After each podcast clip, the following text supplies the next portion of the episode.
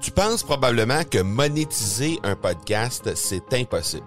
Ou encore que ça prend des dizaines de milliers d'auditeurs pour que ça vale réellement la peine. Et si je te disais que l'approche que les podcasteurs ont pour monétiser un podcast est complètement fausse? Et c'est aussi pourquoi seul le premier 1% des podcasts génère réellement des revenus. Mais qu'en est-il des plus petits? Des podcasteurs qui, comme toi et moi, n'ont pas des dizaines de milliers d'auditeurs pour attirer des gros annonceurs, mais qui ont une entreprise avec service ou produit à offrir. Comment ces podcasteurs peuvent-ils réellement générer des revenus avec leur podcast? Eh bien, c'est maintenant possible en utilisant une stratégie que j'ai appelée le podcast furtif. Cette nouvelle stratégie est inconnue encore de 99% des podcasteurs francophones à travers le monde. Mais c'est la façon la plus efficace pour générer des ventes et des revenus à une vitesse éclair avec ton podcast, que tu aies déjà un podcast ou non. En quelques jours à peine, tu pourras mettre en place cette stratégie et commencer déjà à générer des revenus. Peu importe où tu en es dans ta stratégie podcast, tu ne dois pas manquer cette série de 3 masterclass complètement gratuite. Passe par le academypodcast.com/furtif. Vous êtes sur l'épisode 116 avec mon invité Nour Bouakline. Bonjour et bienvenue sur l'Accélérateur. L'Accélérateur, eh bien, c'est le show sur lequel à chaque épisode, je vous présente des experts et champions entrepreneurs qui nous livrent le secret de leur succès en lien avec le marketing, les ventes ou l'entrepreneuriat. Je m'appelle Marco Bernard, je suis entrepreneur en série depuis 25 ans et je vous aide à accélérer vos résultats. Merci beaucoup d'être ici avec moi aujourd'hui. C'est le temps de propulser votre entreprise.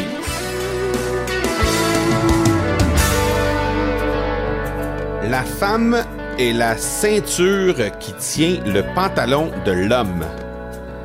C'est un proverbe africain que j'ai trouvé assez amusant et en même temps assez coloré.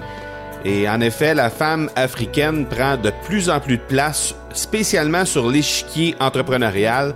Même si elle en est encore à ses premiers balbutiements, on la voit de plus en plus sur les réseaux sociaux. Et notre invitée d'aujourd'hui en est l'exemple vivante. Nour Bouakline, c'est une experte et formatrice internationale en marketing digital avec une expérience de 9 ans. Elle est aujourd'hui fondatrice de l'agence Point Digital. C'est une agence qui est spécialisée dans le conseil en stratégie digitale en Afrique. Et elle vient de lancer Carré Digital, une agence pour le marché européen, pour ceux qui souhaitent investir en Afrique.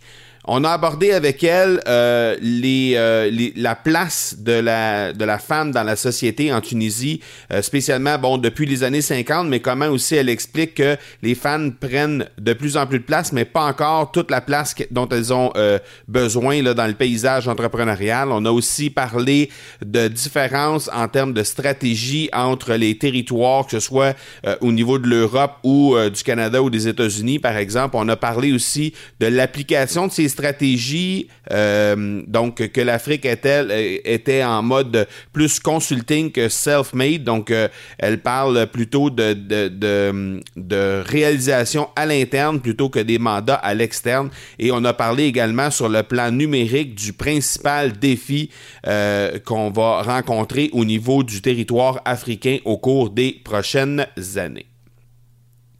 Je vous rappelle que si vous aimeriez régler une problématique précise de votre entreprise, eh bien, vous pouvez passer par le marcobernard.ca/question au singulier afin d'enregistrer une courte question. Et moi, je vous trouverai l'expert collaborateur qui va répondre à cette question-là. On appelle ça la capsule vitesse maximale 120 et vous pouvez le faire sans aucun problème. Vous pouvez également laisser vos coordonnées ainsi que votre appréciation sur l'accélérateur ou ce que vous venez chercher sur l'accélérateur directement sur l'ensemble des plateformes de médias sociaux. Vous pouvez le faire sur Facebook, sur Instagram ou encore sur LinkedIn au M Marco Bernard. Vous pouvez également le faire sur toutes les plateformes sur lesquelles l'accélérateur est présent, c'est-à-dire iTunes, Stitcher, iHeartRadio, Google Play et Spotify, et ainsi que sur mon site internet, le marcobernard.ca. Alors, n'hésitez surtout pas pour laisser vos commentaires et vos avis sur ces différents endroits afin que je puisse vous saluer lors des prochains épisodes. Le partenaire de l'épisode, eh bien, c'est Productions Extrême. C'est une entreprise familiale qui est en affaires depuis 56 et qui se spécialise dans la confection de collections privées pour entreprises. Alors qu'on parle de vêtements à l'effigie de votre compagnie ou encore d'articles promotionnels arborant votre logo, Productions Extrême saura vous conseiller afin de faire en sorte que vous vous démarquerez. Dans cette ère numérique, Productions Extrême continue tout de même de vous servir avec des directeurs de compte dédiés, et ainsi vous pouvoir vous conseiller efficacement à travers le million de produits disponibles sur son site Internet. Pour vous démarquer, vous les trouverez au marcobernard.ca/extrême. Elle est une entrepreneure et mère de famille tunisienne, formatrice et consultante en marketing digital. Je vous présente la seule et unique Nour Bouakline.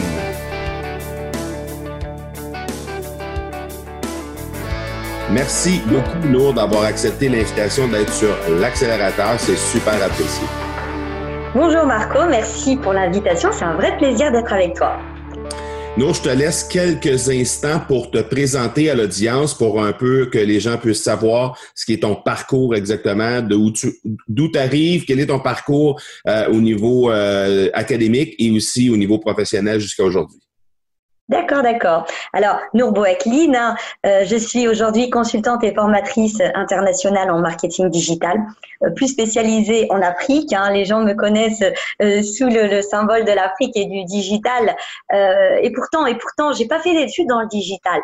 C'est vrai que c'est ça qui est intéressant parfois pour nos jeunes, de savoir que finalement, on a le choix de décider de ce qu'on souhaite devenir, même si au tout départ, c'était pas forcément le cas.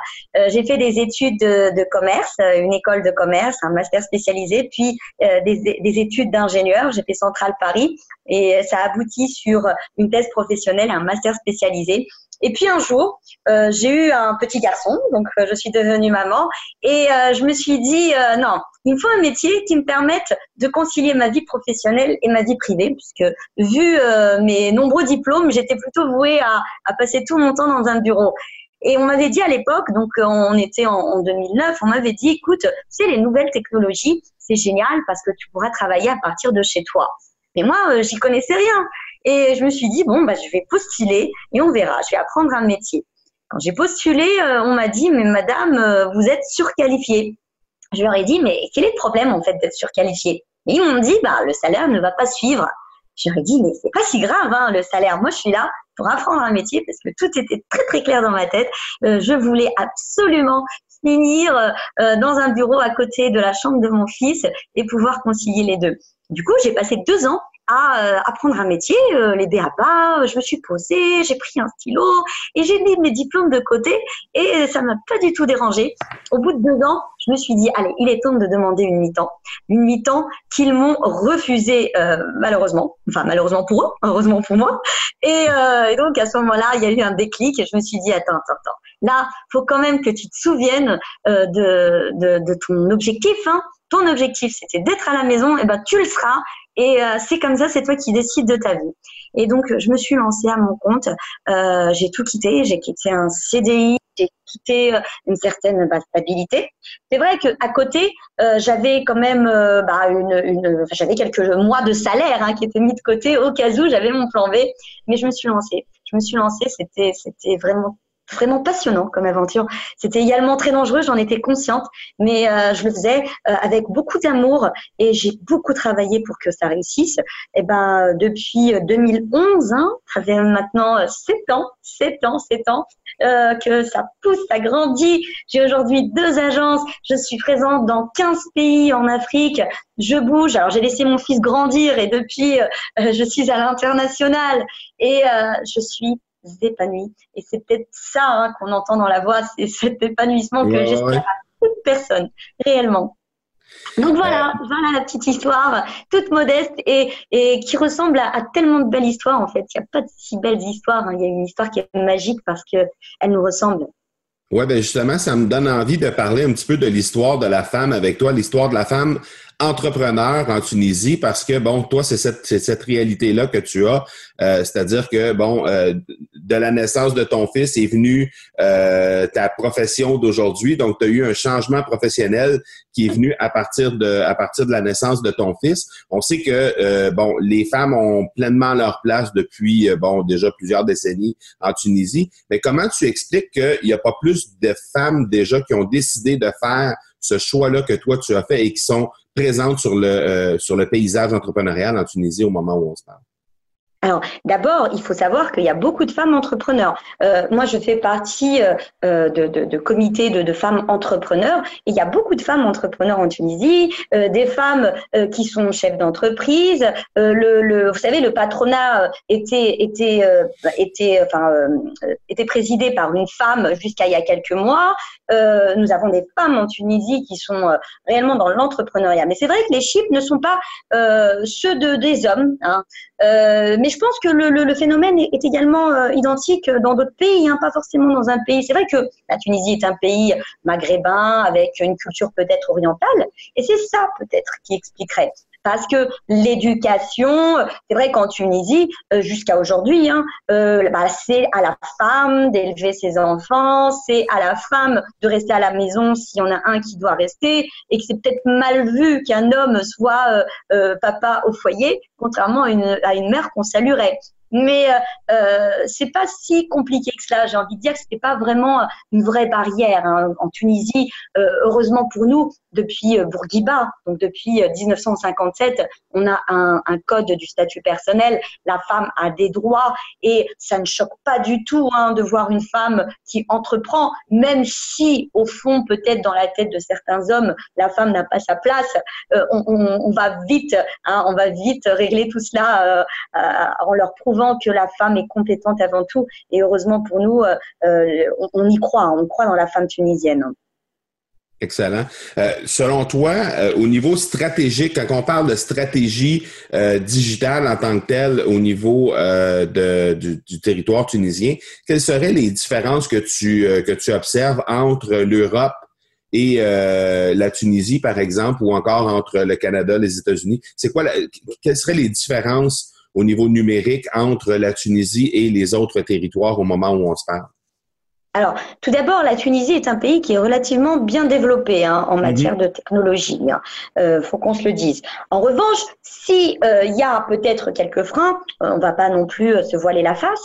Par exemple, le paiement mobile. Le paiement mobile qui n'est pas aussi bien développé. Alors moi, le marché canadien ou américain, je ne le connais pas. Mais le marché européen et plus précisément la France, c'est un pays que je connais très très bien et un marché où j'évolue également.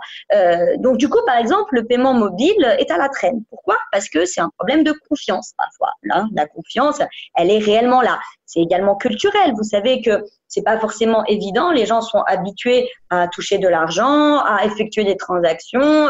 Donc, c'est vrai que c'est un peu à la traîne. C'est en train de se régler. Après, on a d'autres freins. Par exemple, PayPal n'existe pas en Tunisie. On a des freins, on a certaines barrières qui nous obligent malheureusement à être un peu à la traîne. Sinon, d'un point de vue cette jeunesse, moi j'ai envie de parler de cette jeunesse qui monte.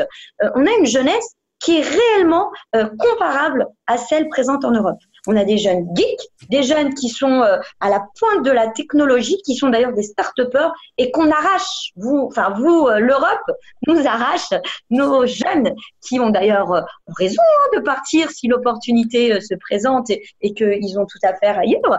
Mais on a des talents qui montent et aujourd'hui, la Tunisie est réellement créatrice de talents dans les nouvelles technologies et on est vraiment en train de développer la scène. Encore une fois, je pense que le frein n'est pas forcément un frein infrastructure. On est à la 4G, on a la fibre optique, on est l'un des pays d'ailleurs en Afrique à avoir le meilleur paysage, hein, digital. En revanche, cette histoire de paiement, je pense que ça bloque. Et il y a également la culture, encore une fois. Ça veut dire qu'on n'est pas forcément… on se dit pourquoi le digital, on est encore à ça. Donc, mais à part ça, je pense que ça va vite évoluer. C'est vraiment à vitesse exponentielle aujourd'hui que les choses se font. Et la Tunisie devrait récupérer son retard rapidement. Et pour faire du pouce sur ce que tu disais, en termes de paiement, quelle serait la solution qu'on peut envisager pour être capable d'avancer plus rapidement de ce côté-là? Eh bien, travailler sur la mentalité, sensibiliser, éduquer aujourd'hui les internautes. Ça veut dire qu'au-delà du problème de PayPal, hein, non, aujourd'hui, les gens préfèrent payer à la livraison plutôt que de payer en ligne parce qu'ils ont peur. Parfois, les cartes sont plafonnées, donc ils ne permettent pas de payer le montant exact, le montant correspondant. Donc, il y a un vrai travail d'éducation, de sensibilisation, mais également de sécurité des sites Internet. Ça veut dire qu'ils ont entièrement d'avoir peur puisqu'ils ne connaissent pas. Donc, il faut sensibiliser, il faut sécuriser, il faut expliquer aux gens et il y a un vrai travail qui doit être fait dans ce sens, à mon sens. OK. Tu disais tantôt que la Tunisie est en train vraiment, et l'Afrique en général, est en train de produire des talents à l'interne. Selon toi, au niveau de l'application de ces stratégies-là, est-ce que l'Afrique est plus en mode consulting, c'est-à-dire qu'ils vont essayer de prendre des ressources à l'externe pour venir appliquer leur stratégie digitale ou appliquer une série d'actions dans leur stratégie digitale directement à l'interne, ou ils sont plus en mode formation, c'est-à-dire qu'ils vont former à l'interne les gens qui sont déjà présents en entreprise pour être capables par la suite d'appliquer tout ça à même leur entreprise? Alors évidemment, aujourd'hui, le souci, j'ai envie de dire, hein, après c'est une position d'Africaine, c'est que l'Afrique a longtemps raisonné en mode on va ramener des compétences étrangères qui vont faire les choses et repartir. Bon. Le souci, c'est qu'on est toujours dépendant de ces compétences puisqu'on ne sait pas faire. Ça, c'est un vrai problème. Et c'est pour ça que moi, j'invite et j'œuvre pour qu'il y ait réellement un transfert des compétences parce que il y a réellement une base solide, une base de compétences, une base de talents qui nous permettent de construire avec. Aujourd'hui, moi, ça ne me dérange pas de recevoir des consultants d'ailleurs. Hein. Moi, j'y vais, je pars également vers un autre pays. Mais il faut qu'il y ait un transfert et il faut assurer une autonomie à ces personnes et il faut les former. Donc, la formation est primordiale. Pour moi, si l'Afrique souhaite se développer en toute autonomie et assurer par la suite une relation win-win avec l'Europe ou l'Amérique, il faudra qu'elle développe les compétences de ses habitants pour qu'on puisse raisonner en collaboration et qu'on arrête cette assistanat ou cette dépendance qui nuit de toute façon, hein, on l'a vu. Ça ne peut que nous nuire parce que ça coûte très cher. Ça coûte très cher de ramener des compétences qui viennent pour des missions ponctuelles et les ramener, et les ramener, et les ramener. Donc non, pour moi, il faut qu'on évolue vers le deuxième modèle. Ce qui n'est pas forcément le cas, mais j'espère. J'espère qu'on est nombreux à y travailler et ça devrait se faire, il n'y a pas de raison. Et je sais que tu travailles sur des projets de e-learning. Est-ce que justement ce sont des projets qui s'inscrivent dans cette espèce de volonté-là de former à l'interne les gens directement en entreprise, c'est-à-dire que de leur offrir la possibilité de se former eux-mêmes à l'interne et d'avoir une espèce de suivi, mais en même temps d'avoir l'information accessible au bout des doigts, au bout du clavier, on va dire, pour être capable de justement continuer à se former jour après jour? Alors, le e-learning, moi, je souhaite développer du e-learning, mais au-delà de proposer une solution qui propose, par exemple, un suivi continu avec des cours, par exemple, le e-learning que je voulais développer était plus basé sur, par exemple, ce qu'on est en train de faire. Ça veut dire que, qu'importe les distances, aujourd'hui, on peut très bien discuter, avancer, se faire former, sans pour autant qu'on soit côte à côte. C'est très important. Pourquoi j'avais raisonné dans ce sens? J'avais raisonné dans ce sens parce que il m'était très difficile à un moment d'aller et d'assurer toutes les formations qu'on me demandait. J'avais réfléchi pour les formations basiques à former du beau monde dans chaque pays qui puisse assurer les formations. Mais quand on est sur de l'accompagnement de l'entreprise, quand l'entreprise, elle évolue avec nous, on ne peut pas forcément décentraliser et demander à quelqu'un d'autre de le faire. Du coup, arriver tous les mois, aller au Cameroun, faire des voyages de 14 heures pour aller assurer une journée de formation et voir si tout va bien et si ça continue comme on le souhaite, c'était pour moi réellement contre-productif et très fatigant. Donc, j'ai souhaité développer le e-learning et je me suis dit, ça me permettrait en fait d'avoir une présence plus régulière dans ces pays, d'assurer le suivi des compétences, du développement des talents et ça coûte moins cher évidemment puisqu'il y a des charges en moins et j'ai plus de disponibilité. À tout vous dire, le vrai frein, aussi bizarre que cela puisse paraître, le frein est psychologique. Ça veut dire que nous sommes dans des pays où l'humain est primordial et capital, et heureusement d'ailleurs, sauf que l'humain, on aime bien l'avoir en chair et en os. Donc, Nour, on l'aime bien, c'est vrai que techniquement, elle est plutôt intéressante, mais on l'aime bien parce qu'elle a également, elle est humaine, elle apporte sa joie de vivre, donc on aime le tout. Et donc, ça leur manque le fait que physiquement, je ne sois pas là. Et donc, c'est un vrai frein. Et quand je dis aux gens, on va faire une session à distance, les gens disent, non, moi j'attendrai que quand tu viennes, je fasse la formation. Alors que parfois, le prix double, mais ils sont prêts à faire des économies pour ça. Ah ouais, on a parfois ça. J'essaie de travailler, j'essaie de montrer que la qualité est identique, que parfois, on ne peut pas s'amuser à attendre que la personne vienne et qu'on n'a plus le temps. Et qu'il faut être super efficace. Et je pense que petit à petit, les choses vont évoluer. Mais c'est vrai que c'est un frein qui existe en Afrique, cette histoire de physiquement présent. Oui, ils veulent que les gens soient physiquement présents.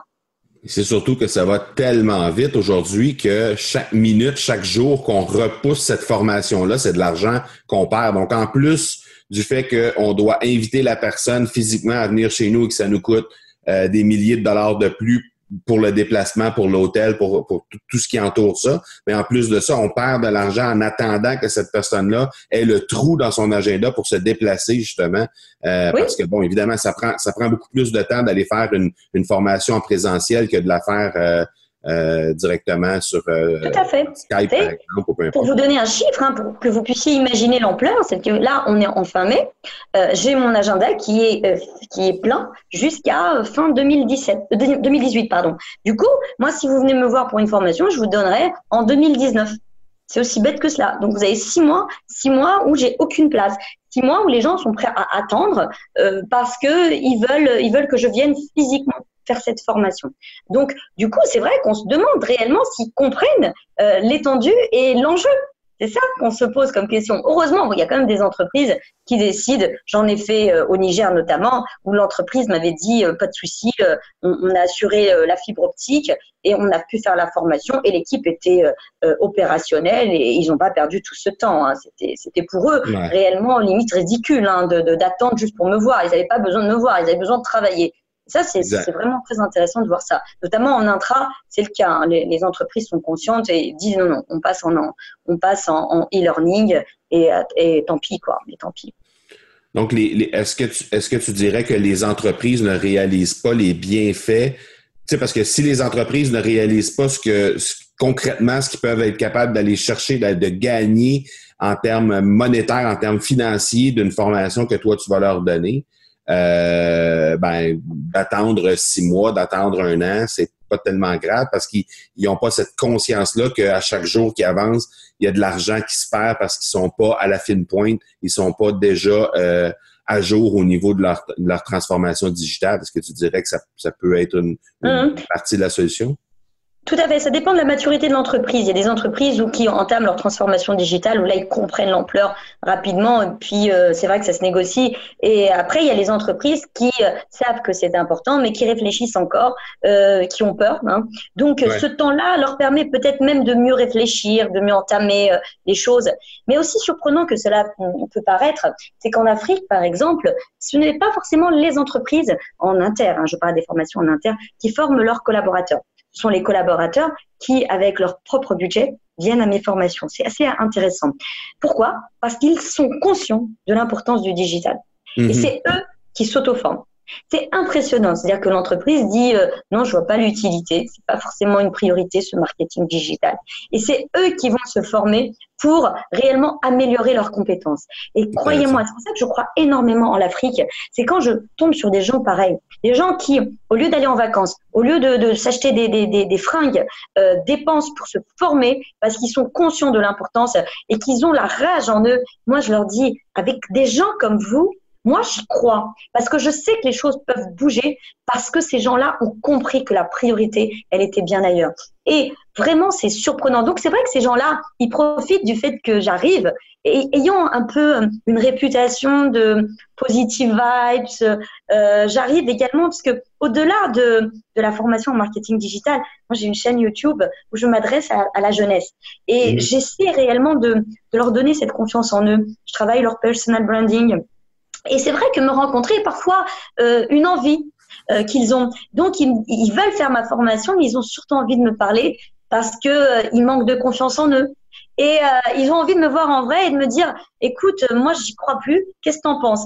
Et en 15 minutes, j'ai envie de dire, pratiquement, ils ont le sourire. Et moi, je leur dis, c'est avec ce sourire qu'on peut déplacer des montagnes. Vous savez, moi, je ne doute pas de leurs compétences ni de leur capacité intellectuelle à se développer. Non, moi, ce qui me fait peur, c'est cette désillusion, ce désespoir. Ce désespoir, il me fait peur. Et c'est pour ça que je travaille énormément dessus. Et dès que tu prends confiance en toi, tu sais que tu peux déplacer des montagnes. Et c'est avec ces gens-là, moi, que j'ai envie d'avancer. Finalement, sur le plan numérique, selon toi, quel serait le défi principal pour la prochaine année, par exemple, pour l'Afrique tunisienne? Pour l'Afrique, aujourd'hui, ce qui nous manque, c'est évidemment les infrastructures. Vous savez, il y a des pays, sans vouloir les citer, hein, parce que j'ai envie qu'on garde l'optimisme. On a des pays qui sont à 3% de taux de pénétration d'Internet, hein. Donc, vous savez pourquoi? Par exemple, pas d'accès à la mer, donc pas de fibre optique, pas de couverture de réseau, pas d'infrastructure, pas forcément beaucoup d'opérateurs mobiles. Du coup, pour moi, la vraie révolution, elle doit se faire ailleurs que à notre niveau, parce que la révolution, elle est faite. Les gens ont réellement envie, hein. On voit des grands-mères avec leur téléphone en train d'appeler, d'échanger des SMS. Enfin, c'est assez impressionnant. La révolution, elle doit se faire au niveau des États. Ils doivent prendre conscience de l'importance. Et c'est pour ça que sur les réseaux sociaux, moi, je m'adresse aux États, je m'adresse aux décideurs et j'espère que ça ne va pas tomber dans l'oreille d'un sourd pour leur dire que le digital, ce n'est pas un luxe, hein. C'est pas, ça pourra attendre. Aujourd'hui, le digital, il règle des problèmes de santé, hein. Avec un simple SMS, on peut sauver des vies, hein. Et j'en cite, hein, des exemples sans vouloir forcément trop prendre de temps là avec toi, mais j'en cite sur les réseaux sociaux. Grâce à un SMS, on peut apprendre, on peut donner des cours de consolidation à des élèves. Tu sais, en moyenne, en Afrique subsaharienne, les écoles primaires ont 100 élèves. Avec 100 élèves, comment veux-tu qu'un enfant puisse apprendre à lire et à écrire?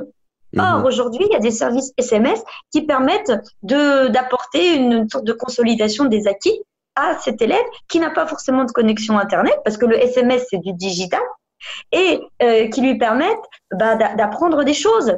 Aujourd'hui, on sauve des vies avec des SMS. C'est pas ce qu'on imagine, hein. L'Europe ou les États-Unis ou le Canada, ils sont à des applications, ils sont à des chatbots. Nous, en Afrique, on a besoin d'abord de penser nos blessures. Et c'est pour ça que j'explique aux États et j'essaie de leur expliquer que le digital peut nous aider. Au Nigeria, par exemple, au Nigeria, mais également au Rwanda, grâce à des drones, on transporte des poches de sang, des médicaments pour sauver des vies.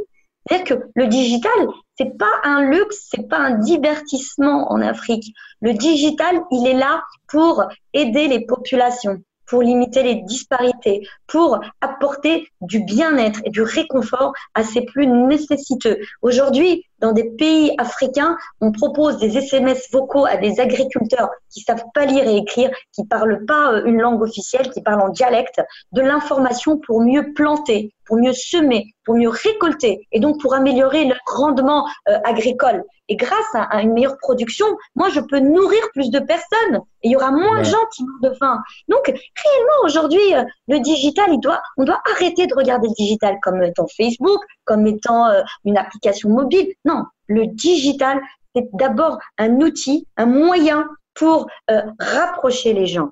C'est un moyen C'est un outil qui va permettre, avec un moindre coût, d'apporter de l'information, d'apporter de l'apprentissage à des personnes qui ne pouvaient pas. Les gens n'ont pas accès à des médecins spécialistes. Et ben aujourd'hui, grâce à des applications développées dans des dispensaires, on peut avoir un spécialiste qui a des centaines de kilomètres du dispensaire. Il peut voir l'état de vos yeux, l'état de votre santé, recevoir votre dossier médical via WhatsApp. WhatsApp est une technologie qui est utilisée en Afrique par les médecins pour s'échanger les dossiers et pouvoir traiter. Donc, le digital est bien autre chose et les États doivent prendre conscience que c'est une priorité aujourd'hui, le digital. Voilà.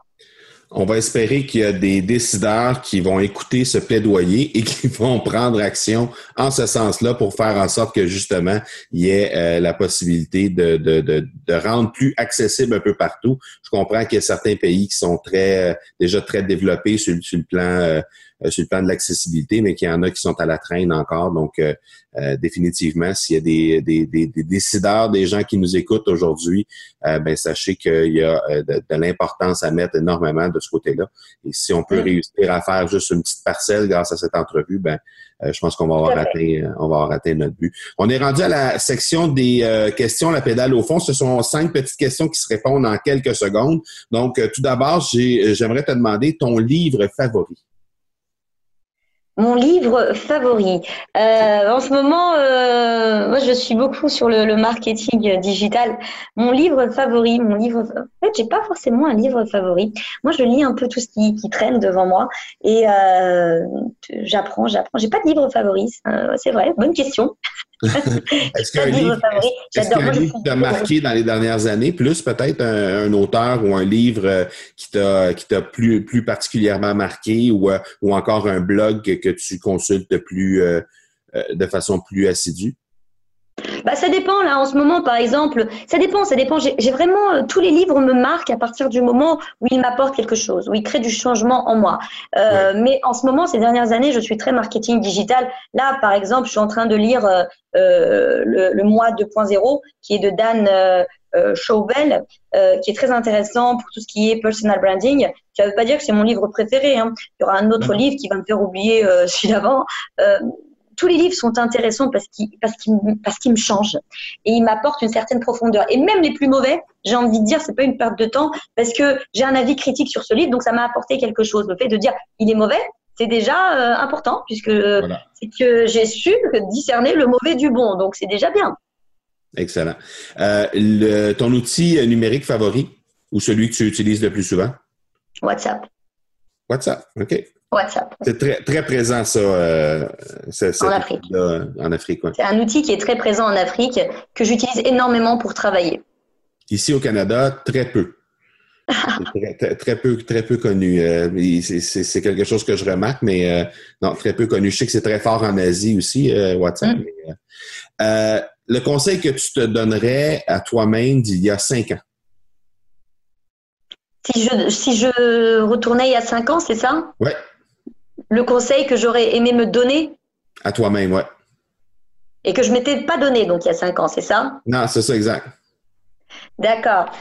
Eh bien, il y a 5 ans, je me serais dit… à 5 ans, le conseil qui m'a manqué, c'était peut-être de penser un peu plus à moi, il y a 5 ans. Okay. Ça veut dire que… Il m'a fallu à peu près une année et demie pour me rendre compte que je passais peut-être à côté de choses personnelles qui étaient importantes pour moi. Et ça fait peut-être un an et demi que j'ai appris à dire non. C'est également apprendre à dire non il y a 5 ans. Il y a 5 ans, je ne savais pas dire non. Je me suis épuisée. Je suis passée à côté de belles choses, à l'échelle privée, je dis bien, pas professionnelle. Ouais. Il y a 5 ans, je me serais dit, rappelle-toi que tu n'es pas une machine à travailler, que tu es également une femme et que tu as le droit parfois de t'arrêter, de dire « je suis fatiguée » et de dire que finalement tu n'es pas là parce que tu es superwoman, non, tu es une femme, tu as tes limites et c'est en réalisant que tu as des limites que tu seras encore plus forte. Voilà. Excellent. Ton plus gros défi pour les 12 prochains mois? Mon plus gros défi pour les 12 prochains mois sera de mettre en place le e-learning dans certains pays et ça va pas plaire, mais je vais décider de… Moi, je suis présente dans 15 pays, mais je ne serai plus physiquement dans 15 pays. Voilà. Ça va être d'apprendre à se séparer, malheureusement, pour être plus intensément dans des pays où il y a plus de potentiel de travail. Mais ça ne veut pas dire que j'abandonne, loin de là. Je serai là en e-learning et je ferai tout pour que le continent se développe. De toute façon, je suis dans une vision réellement continentale, mais ça va être dur de prendre cette décision, mais je vais la prendre dans ces 12 prochains mois, tout à fait. Et finalement, comment est-ce que tu accélères tes résultats de plus en plus chaque jour? Alors, j'accélère mes résultats, j'améliore mes résultats réellement en étant très lucide. J'ai gagné, au fil de mes expériences, j'ai gagné en lucidité. Je sais aujourd'hui voir les projets qui ne mènent à rien. Je ne gaspille plus mon énergie. Je ne m'énerve plus pour un rien. Je pense que l'efficacité, je l'ai gagnée en Nour, quoi. C'est vraiment pas que professionnel. Et les répercussions étaient professionnelles. Ça veut dire qu'aujourd'hui, je sais mieux m'organiser. Ouais, j'ai gagné en lucidité. Je suis capable de savoir ce qui est bon pour moi ou pas. Bon pour moi étant moi, le moi étant évidemment professionnel et dans mes causes, l'Afrique, ma famille, tout ça, hein, tout ce qui m'interpelle et m'importe. Donc oui, voilà. Nour Bouakline, un gros merci. Je vais mettre dans les notes de l'épisode les façons de te rejoindre, donc les différents profils de médias sociaux où les gens peuvent te contacter pour poursuivre un peu la discussion. Je pense que tu es un exemple pour les mères africaines. J'espère qu'il y a beaucoup de jeunes mères qui t'écoutent aujourd'hui, qui nous écoutent aujourd'hui et qui peuvent justement prendre comme exemple ce que tu nous as servi aujourd'hui, un peu ton parcours et faire en sorte que ça va devenir un peu quelque chose qu'elles vont pouvoir mettre de l'avant de leur côté et surtout oser mettre ça de l'avant. Alors, un gros merci de ta disponibilité et de ton temps et on va espérer que les gens que tes paroles vont trouver des oreilles attentives pour être capable de relever tous ces défis, déjà d'une part en partant des mères et des jeunes Africains pour se former de plus en plus, mais aussi au niveau des décideurs pour rendre tout ça de plus en plus accessible un peu partout à travers le territoire africain. Merci Marco. Merci pour cette main tendue du Canada qui me fait réellement très plaisir. On me dit souvent tu défends l'Afrique un peu trop, tu trouves pas? Moi je construis l'Afrique en fait. Je pense que l'Afrique est blessée et elle doit penser ses blessures, elle doit se soigner avant de pouvoir être en position win-win dans une relation d'équilibre avec le monde. Je suis citoyenne du monde, je suis humaine avant toute chose, mais l'Afrique a besoin, on pense à elle et on sera évidemment dans quelques années dans une vision plus citoyenne du monde et merci pour cette main tendue du Canada parce que je crois dans la construction de continent en continent, la construction l'humain est primordiale dans notre cause avant toute chose. Et donc, c'est un vrai plaisir de répondre à tes questions. Et j'espère qu'au-delà de la mère africaine, peut-être qu'il y a d'autres mères qui se reconnaîtront parce que on leur a dit que bon voilà, elles sont peut-être fichées ailleurs. On dit qu'elles sont européennes, donc c'est simple pour elles, alors que c'est pas vrai. Moi, j'aimerais que toute femme ou tout homme, hein, qui se retrouvent dans mes mots, oublie que j'ai dit africaine, oublie que je dis mère, que j'ai dit femme, et qui suivent son cœur. Et il a le droit d'y croire. Il a le droit d'y croire, même s'il ne répond pas forcément à mon profil. Voilà. Tout à fait. Quelle belle conclusion. Merci beaucoup, Nour. On se reparle bientôt. Merci. À bientôt. Ciao. Ciao. Merci énormément à Nour Bouakline pour cette entrevue. Je pense que définitivement, Nour est un exemple très inspirant pour les mères africaines qui désirent se lancer en affaires. On a pu voir avec elle tous les défis dont elle a dû faire face pour le lancement de son entreprise et pour la maintenir à flot, la maintenir avec le succès qu'on lui connaît aujourd'hui. Alors, je pense que c'est définitivement un exemple pour les mères africaines qui désirent faire la même chose. Alors, je vais mettre, évidemment, comme à l'habitude, dans les notes de l'épisode, les façons de rejoindre Nour et vous allez être en mesure d'entrer en contact avec elle si jamais les propos dont elle a tenu vous ont inspiré. Alors, n'hésitez surtout pas à vous joindre à elle pour discuter avec elle sur les médias sociaux. Je vous rappelle que vous pouvez trouver le partenaire de notre épisode qui est Productions Extrême au marcobernard.ca/extrême et qu'ils peuvent vous servir pour tous vos besoins en marketing par l'objet. Et je vous rappelle que si vous aimeriez régler une problématique précise de votre entreprise, eh bien, vous pouvez passer par le marcobernard.ca/question au singulier afin d'enregistrer une courte question. Et moi, eh bien, je vous trouverai l'expert collaborateur qui va savoir répondre à votre questionnement. Voilà donc qui termine cet épisode 116. Je vous donne rendez-vous dans 2 jours, vendredi, pour l'épisode 117. D'ici là, soyez bons, soyez sages et je vous dis ciao!